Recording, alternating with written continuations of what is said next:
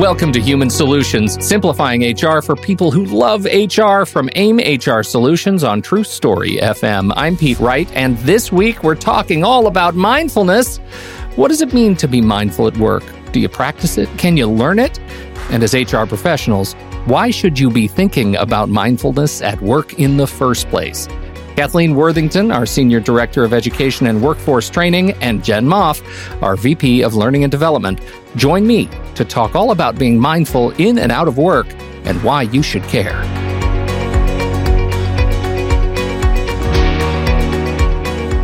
Mindfulness, uh, Jen, Kathleen, thank you so much for for sitting down with me today to have this conversation. Welcome uh, back to the show, Jen. Welcome, Kathleen, first timer. Great to have you here. Yeah, thank you. Mindfulness. Uh, I guess we should start. Is it more than a buzzword, Jen? Oh, yeah. You know, I, I heard you being mindful just then. that long exhale. Cleansing that was breath. so centering. generous, Cleansing breath. Pete. Yes. so generous to me. Um, is it more than a buzzword? I, I think that depends on the person, uh, their answer. I'm sure there are people listening that do think, all right, let's tune in and see if this really, like, I bet, I bet this is just the same thing that I think it is. And it, I don't, I'm not here to change anybody's mind by any means, but I personally don't think of it that way. You know, it exists on a spectrum like many things do. And a buzzword definitely comes from trends in the zeitgeist, if you will. And right now, mindfulness is very, very trendy. So I, I don't blame you for asking. It is it, it is trendy, and I think it's that the danger of the the memification of mindfulness is that it obscures some of the intentionality of uh, uh, living mindfully and working mindfully, and I think that that's largely where I'd like to get to with this conversation. And from the perspective of HR professionals, why is it important that we have this conversation at all? Well, you right? make a good point, Pete. And something I want to touch on very quickly is a lot of times I've heard people assume that to be mindful is the same thing as to be intentional. And yes, there is that definition out there, but what we're talking about here with demystifying mindfulness is not about necessarily intentional living um, exclusively. Is that a part of it? Yes. But mindfulness as a whole, there's there's a number of definitions, and I'll, I'll just dive right in. If, you're ready to hear the def, I'm ready to give it. ready to abbreviate words like I definition for sure Ah, I'm here all day. Anyway. all day. at least for the next 20 or so minutes. So, to me, mindfulness is kind of a three part thing it's the non judgmental awareness of the present moment. So, let's break that down non judgment. Yeah. So, that means we aren't labeling something as good, bad, right, or wrong. And that's in and of itself hard to do. The human brain likes to classify things and put things in boxes. But um, we stay in like a place of neutrality about things that we're coming in contact with. And then awareness just means we are we're present to something. Like we're not ignoring it. We're not, you know, putting our little blinders on or grabbing our rose colored glasses. We're just we're honestly aware. And then the third part the present moment, focusing on the now, which is really hard for the brain too. It it naturally wants to vacillate between the past and the future, and those are places that we can get caught up in different emotional states of like anxiety or fear or sadness or you know worry. But in the present, there is peace. So those those three things are what make up mindfulness to me. during a state of mindfulness, you're going to notice your thoughts, you're going to notice your feelings, and even physical sensations. The body, you know, is involved as they happen. And you're not zeroing in like, all right, now I'm going to think about my, what's going on in my nose or my ear or my hands, but you're just, you're aware. There is this awareness that Jennifer, she, Jen said. And the goal isn't to clear your mind or stop thinking about it. It's just to be and to be aware, you know, of your thoughts and feelings rather than t- kind of getting lost and spinning in them and, and not doing it just, um, and letting, just, but free, just be, let it be. Let's talk about the data behind the value in in a mindfulness practice. Is there, I, I mean, is there a, a recognized, measured benefit? Oh goodness. I have a little list I, I brought from Jon Kabat-Zinn. He is actually a leader in the in the field of mindfulness and health, and he says one, reduce symptoms of depression and anxiety. Two, improved memory, focus, and mental processing speed. Three, improved ability to adapt to stressful situations. Four, greater satisfaction within relationships. Two more, reduction of rumination. I don't know about you, but that spinning, spinning, repetitive, going through those scripts over and over in your mind. And then finally, improved ability to manage our emotions. That's a pretty mm-hmm. amazing list. Even if you got one right, you know, one, you were able to conquer one, that'd be a good. I didn't know it was a test, but now I realize that I'm aggressively trying to meet all of those characteristics. Uh, Pete, there will be a pop quiz at the end of and Kathleen is ready to administer She's it. So. ready to administer. Well, I, what you're describing there, and I think that that gets to why we're having this conversation too, that there is a a, a sense of just measured anxiety in the world right now, right? Mm. All of those mm-hmm. things you could characterize as going through in times of stress and high pressure at work. Add on to that the fact that the the world is is in a, a crazy state right now, right? There just mm-hmm. seems to be more pressure than we have experienced in the past. And dealing with those things that that come with the bouquet of anxiety, the perseverative thought spirals, the these kinds of things that can really get in the way of your intended performance at work and thereby again at home. Like it, it seems like all of these things, uh, there is some some real benefit to to just being aware of this practice. There's, you know, this has been something I, I was introduced to back in 2011 or 12 and i was i was going through it pete i was going through it and um, a documentary will be released in 2023, the, yeah. the Jen Moff story. I'll be on Netflix with my own right. show talking all right. about it. Inventing Jen. uh, um, so a colleague of mine actually shared with me, Jen, you need to be more mindful. And I, would never heard the word before, not once. And I was like, like the record scratch. Yeah. And I just kind of paused and I was like, mindful?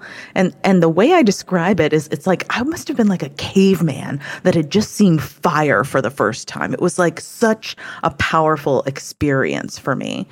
And I started reading so many wonderful books on the subject, and it was incredibly transformative for me to have a sense of empowerment over my life and my thought processes, and helped me kind of hone that muscle to be able to not buy into what that monkey mind rumination that Kathleen was talking about a moment ago um, wanted to tell me about myself or what I was capable of or what a conversation with someone else meant. And it, it was incredibly transformative for my life and me at work. Mm-hmm. Mike's first experience with mindfulness was about I, I heard the word mindful and I'm thinking, well, well, they want us to have more in our minds, be full in our minds. I'm like, I don't think I have any more room. I already have plenty going on in there. And then they're like, no, no, mindful. And like Jen said, I thought it had to do with being more intentional. Mm-hmm. No, had to step back even further. And then it was just about noticing and being present and being allowing myself to be aware and not be judging myself. And it was a whole different, when I put that spin on it and started applying it day to day and holding myself accountable, not to judge, but just starting to feel it, it made sense. It totally made sense. But the mindful before was just, okay, let's just see if we can pack more things in. Yeah. I was not clutter up that storage unit. right, right. Yeah. Uh, it, you're getting to this sort of central question, and we'll speak personally before we zoom back out to to organizationally. Uh, how how do you know for the two of you that you're in that you're living within a mindful practice? Mm. Does it does it make your fingertips tingle or? It's being aware that your fingertips are tingling, that your blood is rushing when you're anxious, or you're in a moment, you're having a moment, mm-hmm. and you mm-hmm. feel that electricity, that, you know, that current that can go up and down your arms and you feel your anxiety increasing. It's being aware for me, at least being aware and then grounding. I can start with my, I do a little body scan. I can start mm-hmm. and feel my feet and my toes and be aware of sensations that are going on. So for me, it's just like paying attention a little more to myself. Curiosity, being curious. It's that mm-hmm. practice of vipassana. Like, what am I just uh, like? Yeah, I stubbed my toe, but what does it really feel like? Does it hurt? Am I just responding to it, or am, do I really understand what that's causing me right now? Jen, what's your spe- experience? I think back to when I wasn't to compare and contrast. Like, okay, I, I, know the person that I am now, but if I think back to who I was in, say, 2010, I was living a very reactive life. I felt trapped. I felt stressed out a lot. I did not feel empowered.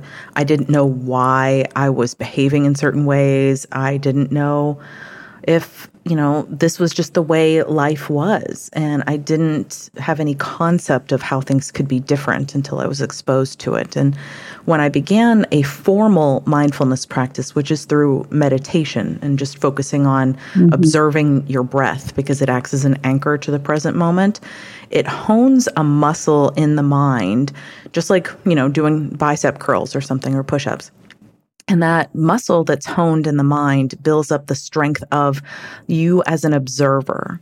So you have separated yourself from your thoughts because you now can witness these thoughts. So instead of being reactive to life, a victim to life, you become empowered. You get to choose how you relate to people. You get to choose how you relate to yourself.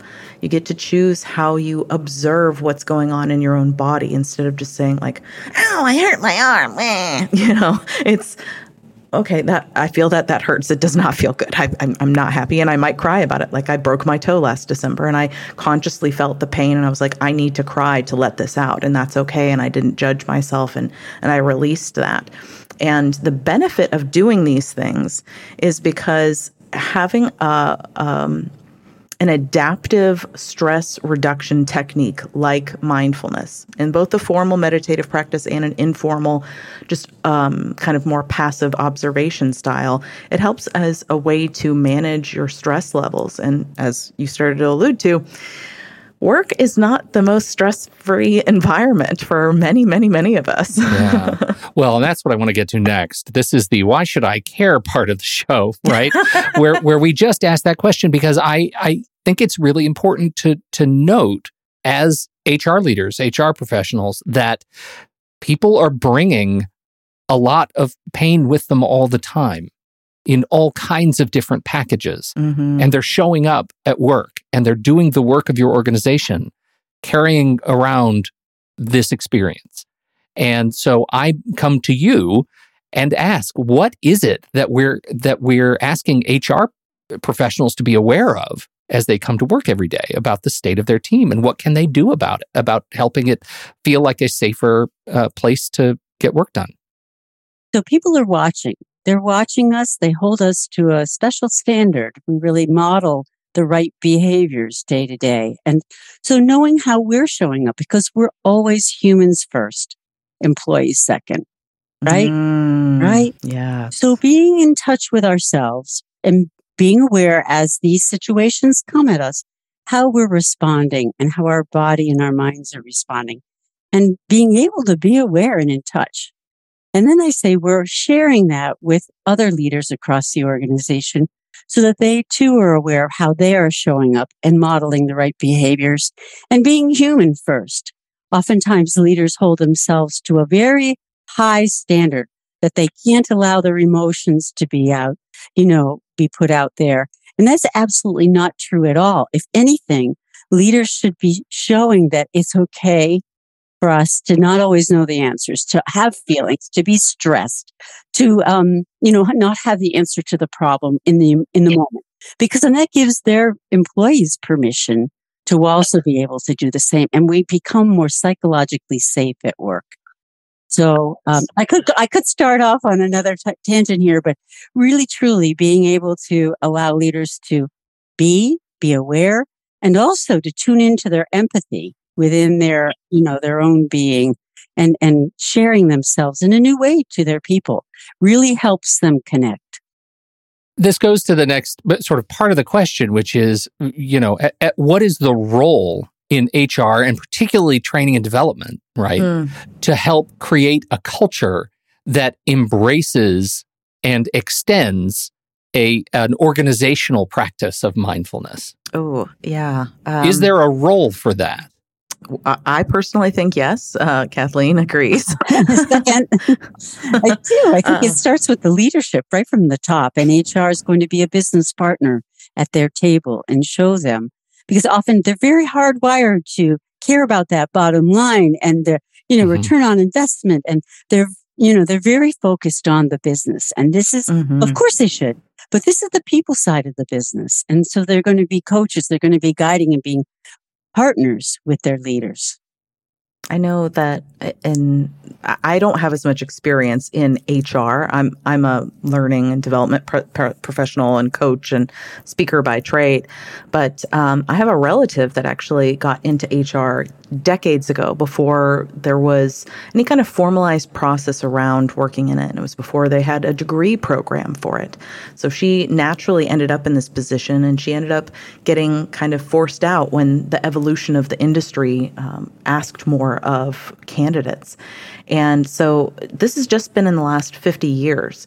There's been so much change in the HR industry. And so to me, this idea of focusing on and valuing well-being in the workplace in some some capacity and mindfulness exists under that umbrella is part of the new wave of what we need our our culture and our HR professionals to support, embody, and promote internally. That's the the evolution of business. You know, I, that's all I can see mm-hmm. from an outsider and from somebody kind of partnering peripherally.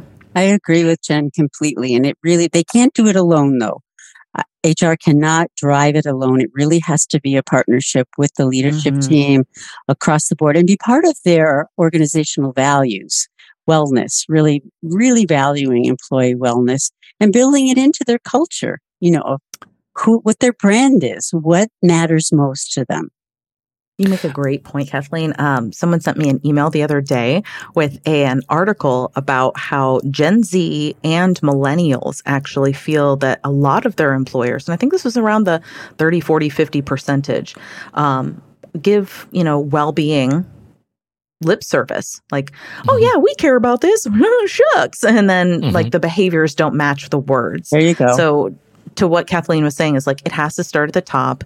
It has to be something that the the CEO, the C-suite, the HR team, everybody has to value this in order for it to work as a as a mm-hmm. holistic unit. There you go. Otherwise, benefit it's just, everyone. It's just another flavor of the month, another program that HR is running, and instead of baking it into the culture of of the the organization.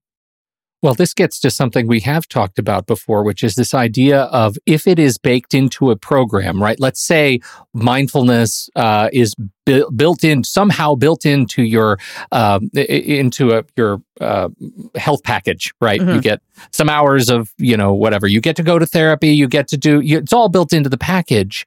Mm. Uh, therefore, I guess we don't have to do anything internally because we've applied a, a ah. policy that allows us not to have to think about it. If you need it, you go get it but we don't have to do anything for you at work in meetings and the way we structure our days. Do you have a perspective on that? Uh, I I do. I, do I, I, was I, I was hoping. That, were you now, Pete? I wasn't fishing, but I like what I caught. Go ahead. Oh snaps! Um, I think that what you're talking about happens, and I think it's probably part of the evolution of the conversation. It's it's low hanging fruit, so to speak, unquote quote unquote. Um, it's easier for companies who are trying to buy into this or, you know, jump on the train or ride the bus. Um, but it's not a magic pill. It's mm-hmm. not mm-hmm. the thing that's going to fix everything. It's a piece of a much bigger puzzle that has to be put together it's not a check in the box. It's check in the box. How long is that going to last? You know, and that's, that's, we know that we're transparent when we see those check in the box. It's really about sustaining it. So yes, we can have access to it through EAP, Employee Assistance Program, or, you know, your learning and development team rolls out a, a lunch and learn series or some series of workshops. But how do we sustain it? It's about then defining the behaviors. What does it look like? And giving permission to practice, to ha- use mm-hmm. the language, to use the vocabulary. to not have it be just the flavor of the month, but to have it be just part of who we are as an organization and what we value. Mm-hmm.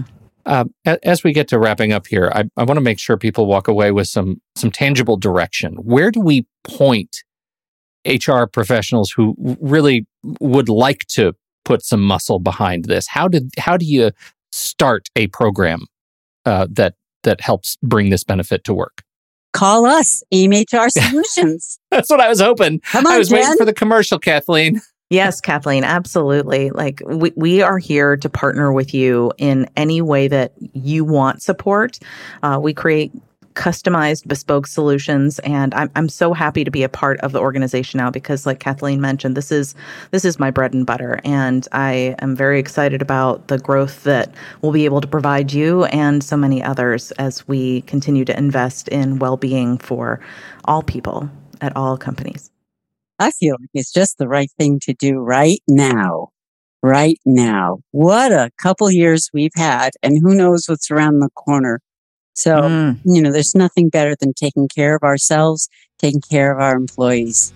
We can't lose the lose the focus that uh, that our organizations, whether we're working in the same building, whether we're working in the same cubicle farm, whether we're working uh, in our home offices, completely separate from one another, the organization is a living, breathing organism, and mm-hmm. it must it needs care and feeding.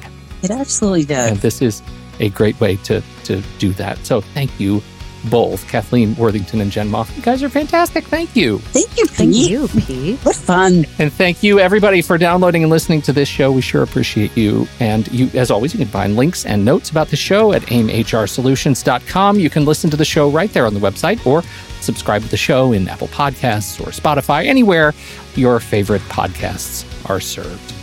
On behalf of Kathleen and Jen, I'm Pete Wright. We'll catch you next week right here on Human Solutions, simplifying HR for people who love HR.